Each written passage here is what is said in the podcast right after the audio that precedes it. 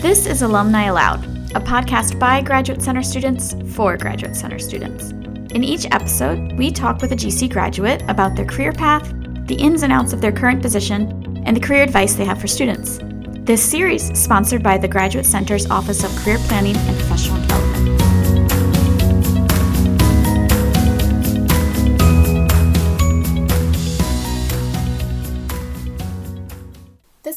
Special episode of Alumni Aloud because it was recorded live at our Careers in Research at Nonprofits panel, which I moderated in October of 2019. In this episode, we'll hear from three researchers who completed their PhDs and then began careers in different types of nonprofit organizations. Two of the panelists, Ellie Lanzi and Sam Frank, graduated from the CUNY Graduate Center, and Laura Ricciardi earned her degree from Fordham University. At the end of the moderated panel, we'll hear a couple questions asked by the audience. The original recording has been edited for sound clarity as best I could.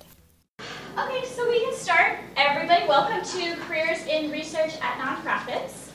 Uh, we have three great panelists tonight. Two are GC graduates, and one is a graduate of Fordham, correct? Mhm. So we have Ellie Lanzi, Laura Ricciardi, and Sam Frank. So I'll start moderating with some questions. We'll introduce everybody, um, and then you will all get a chance to ask your own questions to the panel, and we will wrap up questions around 7:20. And then you're free to hang out, talk to panelists, talk to each other. We'll have the room till 8 p.m. Sound good? Okay. So, oh, also, I'm Abby, and I work for the career office on the third floor. If you haven't been, please visit us. Ellie, why don't you start us off? Let us know what program you graduated from, your degree, and then like what you currently do and where, where you are. Okay. So um, my degree's in physics. I work for uh, a member of the research staff at Riverside Research, which is a not-for-profit research company. Um, the company itself does whole bunches of different kinds of research, from uh, high-frequency uh, ultrasound, medical ultrasound, uh, radar, optics, plasma, and I'm in the electromagnetics group. So I do research primarily in uh, radar imaging, computational electromagnetics, and metamaterials. Hi, I'm Laura Ricciardi, and I received my doctorate in applied developmental psychology from Fordham University um, in December 2016. And I currently work at Metis Associates, which is an independent research and evaluation consulting firm. It's an it's actually a national organization, but we're based in downtown Manhattan. Um, and we work with a lot of nonprofits. So we're actually not a nonprofit, but we work with a lot of them. Um, and my research area really focuses on arts education, but we kind of run the gamut. And we work with a lot of other educational organizations um, and social service organizations as well. Hi everyone, uh, my name is Sam Frank. I graduated from the Earth and Environmental Science program here four years ago. I specialized in climate change policy in that program, and nowadays I work at a nonprofit organization called Billion Oyster Project.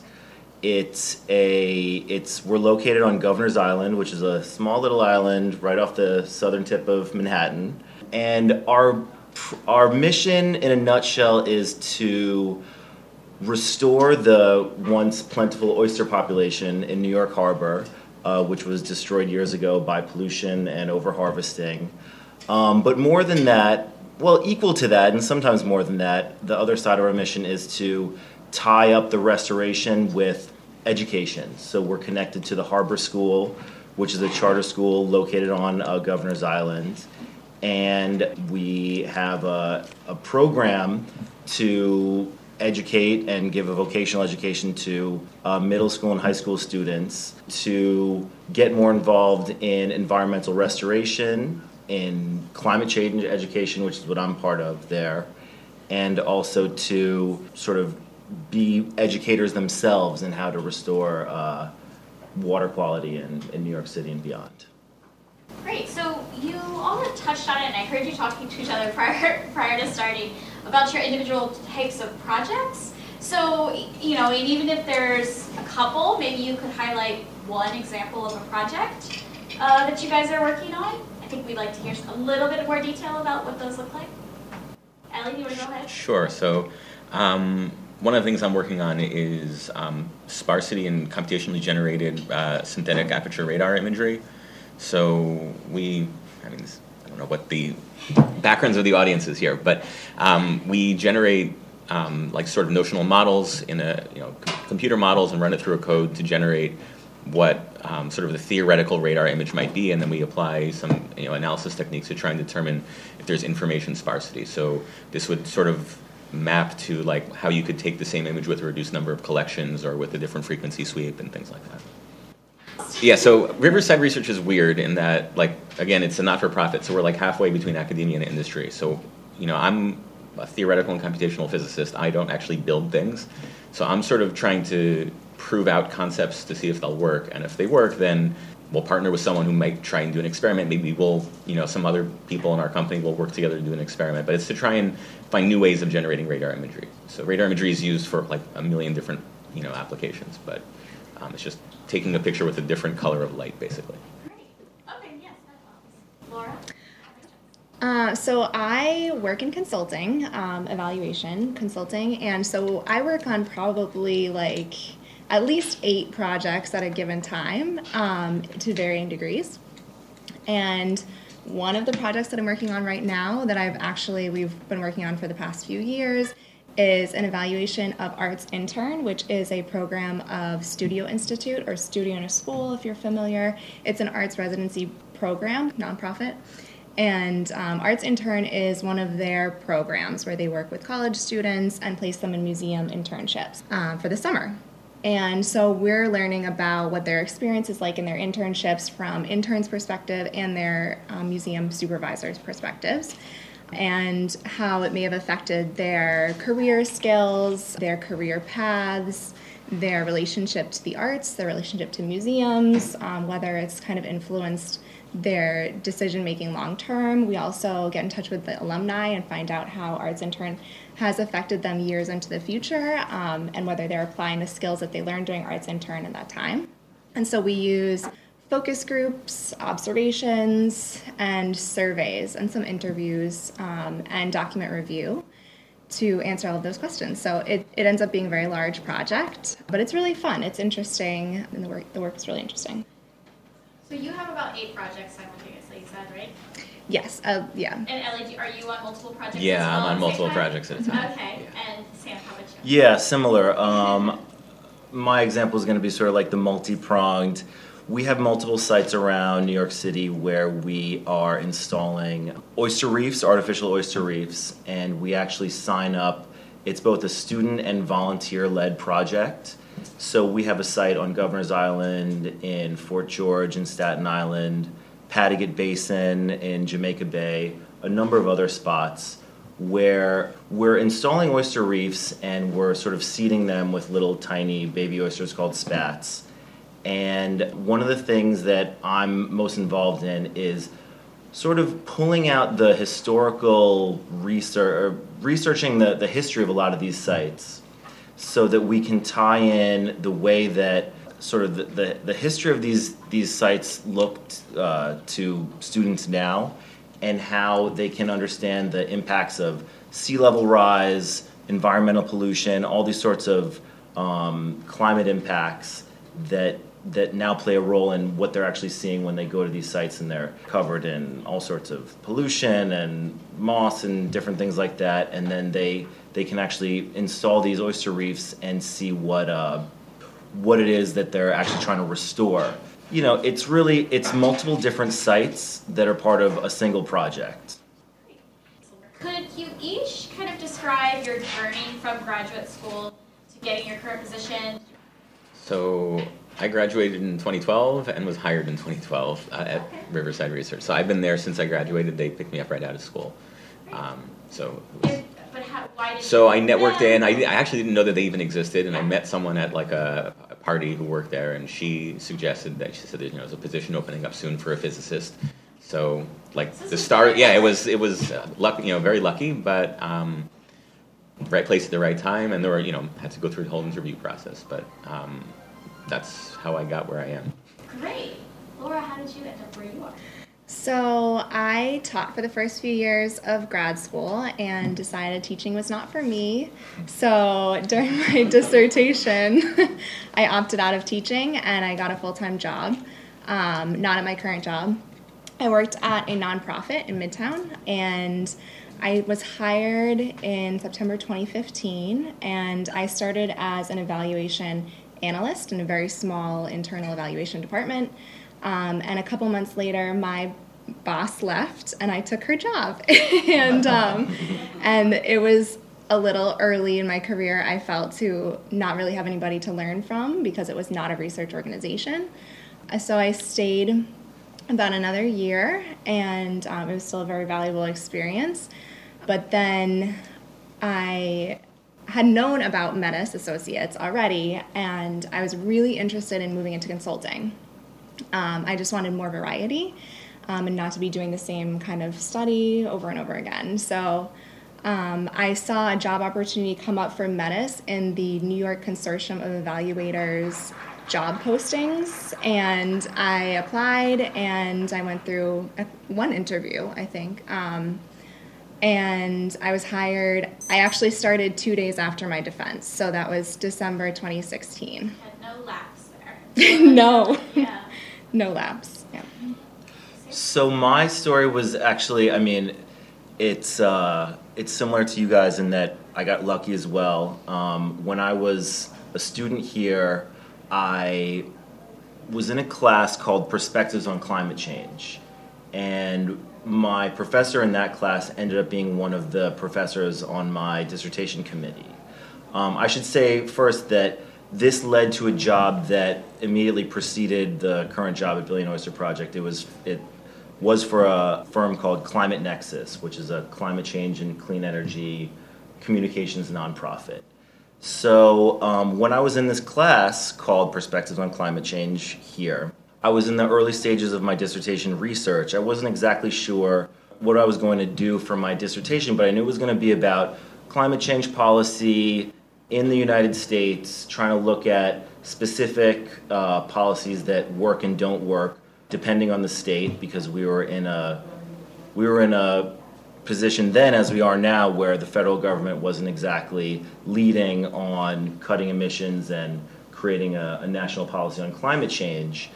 And so, one of the things that my professor at the time did for this class was he had friends of his, professional contacts of his, come in and kind of like entertain us for an hour and a half and give us their spiel about what it is that they did. He had scientists, kind of like media people, uh, come in and, and give us their, their story about what they did and where they worked for the class. And so a, a guy came in named Bob Tanner, uh, who was not a climate change scientist or even necessarily expert, but he ran this outfit called Climate Nexus that specialized in nonprofit strategic communications on climate change and clean energy. So he was talking to our class, and you know, from a from a very kind of relatable standpoint, meaning it wasn't overly jargony. He was he was really clear in how they took the science and actually scientists and connected them with media and reporters and was able to sort of facilitate their research getting out into the public in a like a consumable digestible sort of way which a lot of scientists and, and I mean I was so I was so immersed in um, a lot of the data and sort of drier elements of climate policy at the time that it really kind of sparked uh, uh, sparked something inside of me and made me think okay there's a there's a way to kind of bridge this gap between the the esoteric kind of jargony though important research that's being done and the general public so that was it and i i you know got his email afterwards and said this is really cool. I'd never even really heard of climate communications before but it seems like something that is very interesting. And we just ended up getting coffee a few weeks later and then another coffee a month or so after that.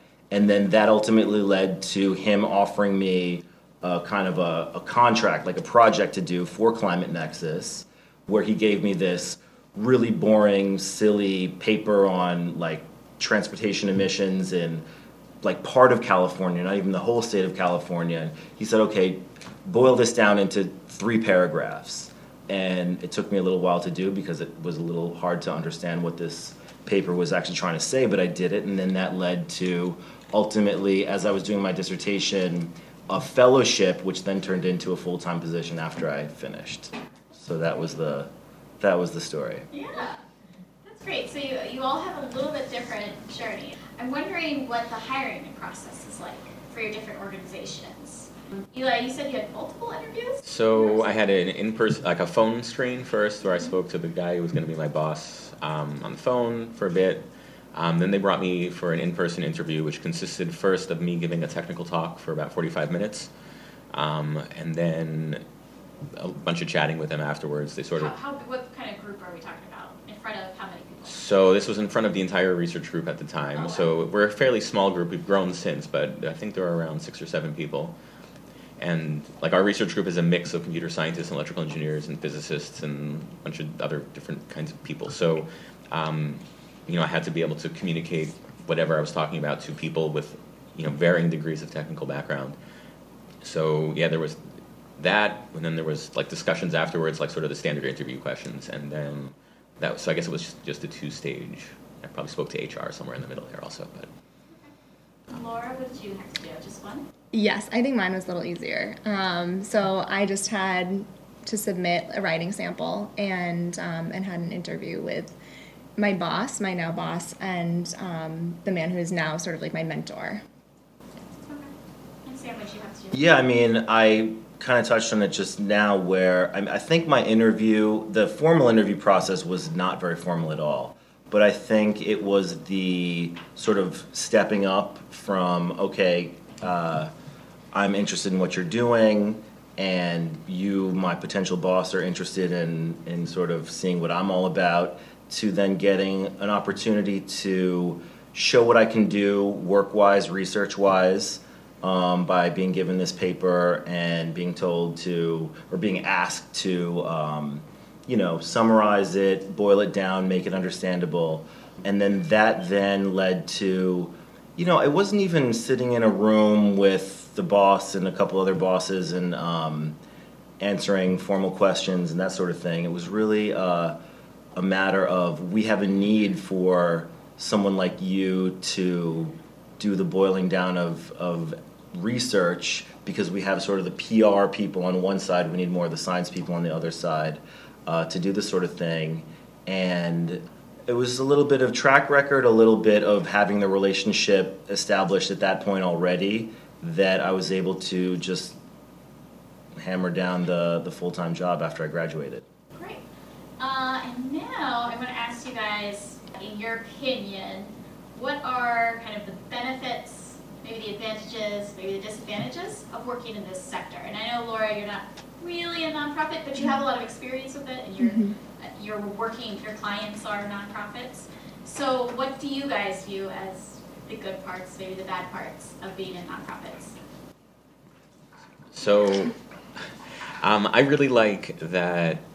Like I, I did some internships both in undergrad and one or two points in graduate school in like sort of standard industry, and they were so hyper focused on whatever their main product was or whatever their main business was. Everything had to have this sort of like very clear business case. Um, whereas in a not for profit, because we're like somewhere halfway between academia and industry, we can sort of scratch out problems that are sort of more fundamental, more interesting, that don't necessarily have a like a business case in the traditional sense. It might be a business case in the sense that you can find a grant for someone who will pay you to you know take the, the idea further, but it's not like you know I need to sell X many widgets and you have to invent a new way to make this widget manufactured better or something like that. Um, so I like that a lot. That you know we can focus on like basic science and we can poke at interesting problems. Um, also because it's a not for profit, so you know the company when it makes money from you know consulting or you know or um, you know um, grants or whatever. So whatever profit the company makes gets folded back in on company sponsored research programs. So it's not just like writing grants the whole time. The company has a bucket of funds. So if you have an idea and float it up the chain, they'll be like, "Oh, that's an interesting. You know, here's here's a hunk of cash and go do research on this for a year, and you come back to us and see what you found." So it sounds like you have a lot of flexibility there too. Yeah, I mean, you know, we have Projects. projects that we need to do that we're you know we're on contract to do or whatever, but um, there is this uh, you know ability to do sort of internal research, something that interests you, some idea that you've thought up and you want to see if it works. Um, so I like that a lot, and also in the not-for-profit because it's you know we're sort of chartered to do scientific research in the public interest. The notion of doing stuff you know that benefits the public you know writ large, I think is also personally I find that valuable rather than just I've made someone's bottom line better and the stockholders now all got a whatever I don't know the finance stuff more money at the end of the year than before. Yes. And Laura, what's your experience in nonprofits like? Well, I mean, I would start with the negative and then end positively. So, why I didn't talk about the negative. negative is just less money. right, yes. That's just Yeah, that would be one of the negatives. And then also, um, at some nonprofits, people are often overworked, they're often understaffed, um, so that can be kind of tough. But you do have the benefit of working on really amazing, meaningful work um, and knowing that the work that you did is impacting other people's lives in a positive way is pretty powerful. Um, and even though I no longer work for a nonprofit, I work with a lot of nonprofits, and we evaluate their programs and give them recommendations. And it's really amazing to hear along the way a lot of stories and see data points showing that their programs are effective and that they're really impacting people's lives. And then also to hear back from our clients after our evaluation report saying that they've implemented some of the recommendations we've given them is really exciting. Yeah, I, I mean, I have to agree with you both. Um, it's the difference between where the standard of success is bottom line and shareholder growth and, and issues like that, which is, you know, there's nothing wrong with that, and we all kind of depend on that in, in one way or another in in the world, whether we like it or not. But working for a nonprofit where you know the the funds to operate the business are kind of they're there. We have people who are fundraisers. Um, I mean, I've done some grant writing uh, for the organizations that I've worked for, but for the most part, not. So I've been I've had the luxury of being able to rely on other people to do the fundraising. So that makes me and others free to do the sort of work that that we're hired to do where the standard isn't making money but it's having an impact. At climate nexus you know the standard for success wasn't how much money any given project or article that we wrote made but it was you know how many how many other organizations benefited from it and how can we actually measure that impact based on i mean in a lot of ways it was based on um, social media and just general connections and how we actually grow the, the research that we're doing and, and measure the amount of impact that it has. Um, but at a, an outfit like billion oyster project we're really we're tasked with doing research and then letting it have an impact on students and then seeing them graduate and then seeing what they do with that sort of information. So you know the the the benefit from that comes in a more uh, or, in a less tangible sort of way but it's still it still is very much present and it's very important to see And do you find the disadvantages is more hours? What, Um. Well, I think this that the what I just described, if it made any sense, can also be a disadvantage. It's harder to put a hard sort of metric on what counts for success or failure in a situation like that. So I, I think that's sort of like uh, you know part of the part of the agreement that you sign up for when you're working in a nonprofit where um, you're you're doing it for kind of like a cause like a, a socially beneficial cause um, but it's not so black and white as to what what the what the gain is what the growth is So my interesting that my experience with the not-for-profit is that I haven't. I mean, when I was first hired, like there was there were programs that I just sort of got stuck onto, but um, you know, I've been involved in writing technical proposals for you know new work and things like that. So it's not just that like there's the grant writers and and then you know Sometimes it's many hats. yeah, so you know, because we're doing research, we'll have to like, you know, we're the technical experts, so we have to like actually write what it is we want to research and convince someone to, you know, to fund that research. So it's not you know at like a big company. It's like all right, you know ExxonMobil's research and engineering budget is X many gazillion dollars, and here's your piece of it. Go research whatever we tell you to. It's well, you have this idea, and now you have to convince someone that it's worthwhile. So it, you do have a little, at least my experience is you, you have to spend a little bit of time convincing other people that your work is worthwhile in order to get external funding for it. Great, okay. And so yeah, now I want to kind of talk about um, the skills that you guys are most using in your positions. Because um, I think, Laura, you're doing consulting, and it sounds like you're doing program evaluation. Mm-hmm. Sounds like you have to do a lot of communicating um, Sam and Ellie. So, Mhm. you know, technical writing to like for the masses. So, or maybe not so much. So, anyway, maybe you could describe better. What are the skills you're using day to day most often in your position? So, on a good day, I'm just doing science. So it's just whatever my science skills are. Um, but I do spend a lot of time. You need to, you know, we need to communicate to, um, you know, sponsors of our research. You know, what we're doing and, and why it's important. So yeah, communication is, is really key, and that was actually part of the interview process. The reason they had me give a you know 45 minute talk was they wanted to see that I could communicate, um, you know, what it is that I did and why.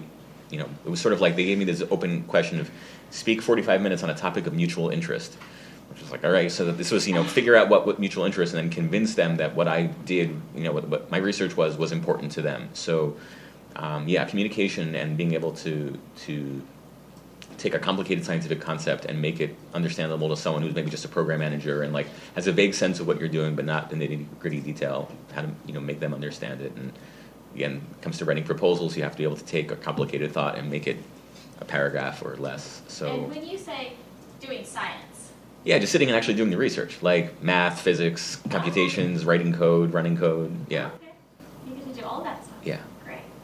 And Laura, what kind of skills are you using? What are you doing? Well, thankfully, I use many of the skills that I learned in grad school on a very regular basis. Um, so, like I said, I work on a lot of projects at a time. They're all in different phases of the project. Um, so, on any given day, I can be out in the field collecting data, I can be designing research measures, um, I can be meeting with clients, I can be conducting focus groups or interviews or gathering surveys or analyzing all of those data. Um, and I write up a lot of reports um, for clients and funders. And so, an, another skill that I would have learned through consulting is how to speak with clients, how to manage client relationships and manage client expectations for the work, and how to write reports in a way that they are understandable to people who are in nonprofits and are busy and uh, don't have time to wade through really long technical reports, but they want actionable steps. Um, so those are skills that I've been working on more in consulting that I didn't necessarily learn in school. Yeah, I think there's a, a theme developing, which is, I mean, same story. Um, a lot of what I've had to do uh, professionally over these these last few years is really try to um, make whatever sort of technical information that comes before me not only understandable and relatable, but sometimes interesting if it's a rather sort of drier or esoteric subject. At Climate Nexus, um, a lot of what we did was pitch stories. So if there was a new IPCC report out of the UN, um, Intergovernmental Panel on Climate Change report about, you know, two degrees Celsius is going to tip the scale for climate impacts and make make sort of the emissions reduction that a lot of countries are doing a lot harder to come back from. You know, all these sort of all these sorts of issues that don't necessarily catch the eye of your everyday uh, newspaper reader. We had to sort of find the hook and create a, a very short, like Ellie just said, like a paragraph's worth, you know, a summary to really catch the eye of a reporter so that they're going to write something about it and make it much more, you know, graspable by the everyday subject. Same thing with Billion Oyster Project, only what I'm trying to do is actually boil a lot of this stuff down to make it digestible for school kids, I mean kids, high school students, and then so that they can take that and run with it in their own projects um, and what they're doing at the Harbor School.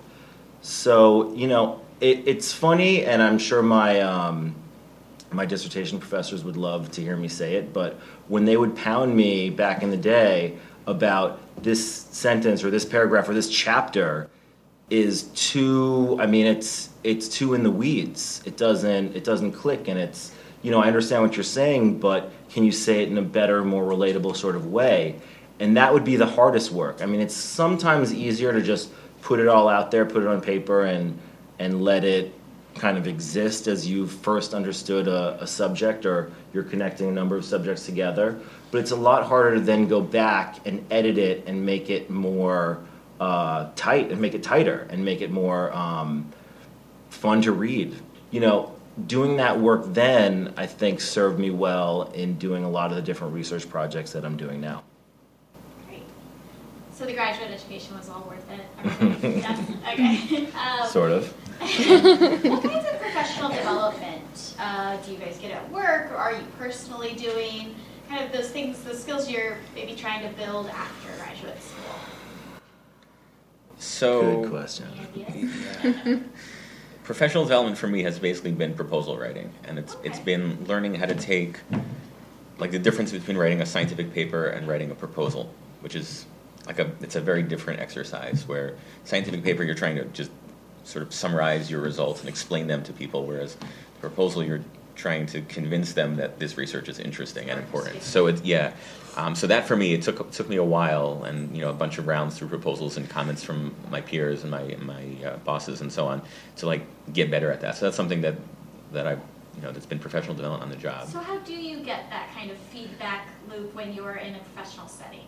So I work in a very collaborative group. So we'll often like we'll get an RFP out, we'll all sit down and try and figure out what our approach will be, and then chop up a proposal into pieces, and we'll all take a swing at it, and then shove it together, and then we'll review each other's work. So it's kind of like peer review, but it's just your actual peers as opposed to some random anonymous person um, at some other school, um, and it, you know, so that was very useful. And then the company itself, like, you know, when there's like a proposal out, they'll offer, you know, they have training available for people, like, you know, how to write how to write a good proposal, what style things to look out for.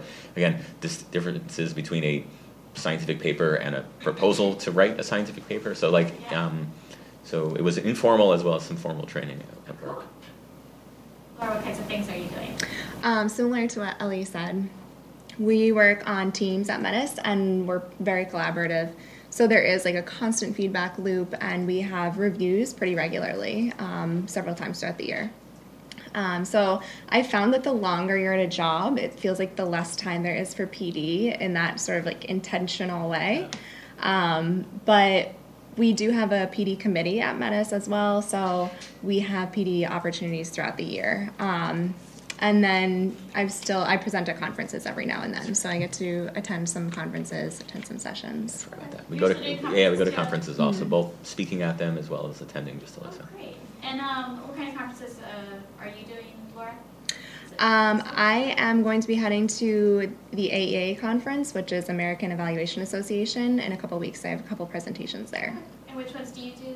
I have a variety of physics conferences, And Sam? IEEE conferences. So that was going to be my answer. Um, I mean, I, I don't really have.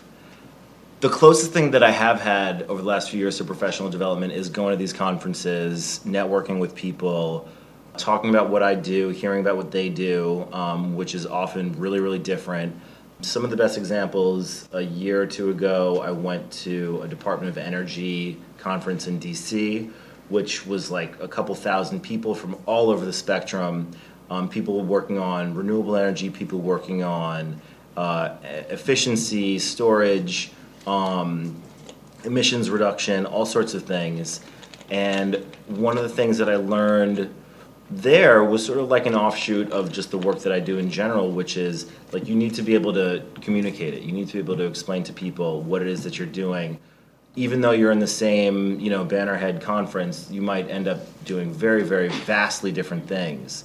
I mean, one of the benefits to that is most of the time people are really genuinely interested to figure out why it is that you're there and why are you standing, you know, together having coffee over the same, you know, panel group at a, at a, at a given conference, you know, there, there's going to be a reason, and you have to sort of find that through line that connects you with this person or these people that you're talking to. And I think that, that that's professional development in the sense that it, you know, broadens your scope about the very diverse group of people that are actually working in the same space that you are, whether you understood it beforehand or not, it really sort of opens your eyes to. Uh, I went to a Bloomberg Energy conference in the city here um, a few months ago, and you know it's a lot of finance people, it's environmental people, it's like a really really wide wide range of people, and you know, and if you talk to them, you start to realize that there's there's a lot of overlap in what people do that otherwise would seem really really different. Great, thanks. So this is all the questions I've kind of prepared that I've had in mind. So I'm going to open it up to our audience. Does anyone from the audience have specific questions they have for our panelists? Hi. Um, how much creative control do you have in doing research for your organization? Um, let's see, creative control. It's a good question. A lot of times I'll come up with a proposal and we can explore it. Sometimes we actually end up creating a product out of it, and sometimes we don't. I mean, and, and as far as my experience, I've had the most creative control when I was able to connect a brand new project to something that we already had in the works. So, um, you know, I think for the most part, people who are who are controlling these sort of organizations, you know, the executive directors, the managing directors, they want to, uh, you know, just speaking how we were speaking about how we were talking about. Um, these organizations don't necessarily we don't go by money metrics necessarily, but how much of this particular product are we putting out that's connecting with lots of other organizations that are partners of ours or whatever if you can convince a director in your organization that your new research idea proposal has something to do with what we're already doing that is important to the bottom line of, of the organization, then you're going to have a lot more control over that. For me, it really depends on the project um, and the organization. So sometimes uh, organizations come to us with very specific RFPs of exactly what they're looking for, and oftentimes they're based on what the grant requirements are, the funder requirements. So um, we kind of stay in that lane. And then it depends on whether I'm managing the project or not. So I'm on several projects that I'm not managing, so I have much less creative control. And then on projects that I am managing, I will put together a work plan with a design, and um, my boss will look it over and we'll work on it together. So uh, similar to that, like you know, I have a certain you know reasonable amount of creative control. It depends on the project. Certain projects are more open ended, and it's like just have at it, see whatever you want to come up with. Um, sometimes you can have a crazy idea and redirect the way a project goes if it's a good idea, and sometimes they'll shoot it down if it's a terrible idea. Um, and then because we have this method of internal funding, um, if I have some crazy idea I want to chase down, I can, you know, get funding to do that just internally. So, and again, also depends. Certain projects, if I'm a technical lead, so then I have a little bit more creative control than if I'm supporting someone else's, you know, project. And then it's like I just need physicists to do this little piece for me, please. Like help me out with this, and then you know, I'll be able to, to do that as opposed to like here's, you know, solve this giant problem and figure out how to do it with all the people you have. The one thing that I wanted to recommend coming in here to talk to you guys, which is, I mean, it's it's just plainly what I benefited from while here. Probably, I mean, arguably the the most important thing that I benefited from. If you if you can solicit a professor who you're taking a class with to you know ask their contacts and their their people to come in talk to the class for 15 minutes maybe the whole class about what it is that they're doing that could then create it could inspire you it could it could create new connections that that then that could lead to who knows? But but that kind of little alchemy that goes on there is is often unexpected and can be really beneficial. You can't just be like hey doctor professor so and so can you you know really just open my mind open up, open my world up by bringing in half a dozen of these like brilliant people who are hiring? It might not be that simple but try. Yeah. Give it a shot. Definitely. Students should advocate for that. We really should. What are the other departments at your, like, you're in a physics one, but you, I think you mentioned like computer science. Yeah, so so our my group in particular has physics, computer science, and electrical engineering are the primary like cohort of people that make up our group because we do computational electromagnetics. So that involves people who can run the code, which are electrical engineers, people who can figure out what the code should do, which is physicists, and people who know how to write code, which is computer scientists. Um, and then all of us have like research things like computer scientists research computer science stuff, and electrical engineers research electrical engineering stuff, physicists physics stuff. But other groups in the company, so we have people that do like plasma physics, we have people that do uh, medical uh, ultra. Uh, ultrasound for medical applications. So those are again, each group has their own mix of expertise. Um, so you know, optics, there's an optics and photonics group. You know, again, Are full there of any other kind of branches? Do you guys have any human, humanists or social scientists over there? not to my No knowledge. education research? We have some linguists. Oh, okay. So Wait, didn't you say we're, there were six or seven people in the? so my group now is like 13 people. Oh, okay. So we, we've grown like a lot in the last couple of years. Um, Okay. Laura, what kind of research groups do you have at Metis? How's it organized? Uh, So we're organized by teams. There are three teams, and my team does all the arts education, or the vast majority of it. We do sometimes take on projects that are not arts education, but that's kind of our focus area. Um, and then the other teams both sort of work on. I guess one is a little more educational focused, and they work, like work with a lot of magnet schools um, and just general education programs and policies. And then we have another team who I would say works more with like the public programs, social programs. What about the researchers? Um, I mean, my previous firm was much more separated out in different teams. There were probably half a dozen teams, like a media team, a climate signals team, which focused on, you know, every time there was a giant heat wave or a hurricane or something like that, connecting it to climate change using science. Um, my team, which was the renewable energy team. Now at Billion Oyster Project, it's a little more diffuse. I mean, there's there's a pretty wide separation between the people who are, uh, you know, teaching underwater welding and stuff like that, versus people like me who are more on the the curriculum side, uh, environmental education, climate change, that sort of thing. Um, but we're pretty small. I mean, we're less than 20 people, so you know, there's always a lot of overlap in terms of what we do. So, yeah. Organization? Yeah, Sarah. I'm wondering what a typical day looks like in each of your workplaces. Like, what are the nuts and bolts of your job? Um, varies wildly depending on the day. Um, some you know some days I'm working six different projects and I'm just running like back and forth and back and forth. And some days like I can sit and focus on a particular project and just stare at pages of math all day. And it's, it really it, it varies. Some days, mm-hmm.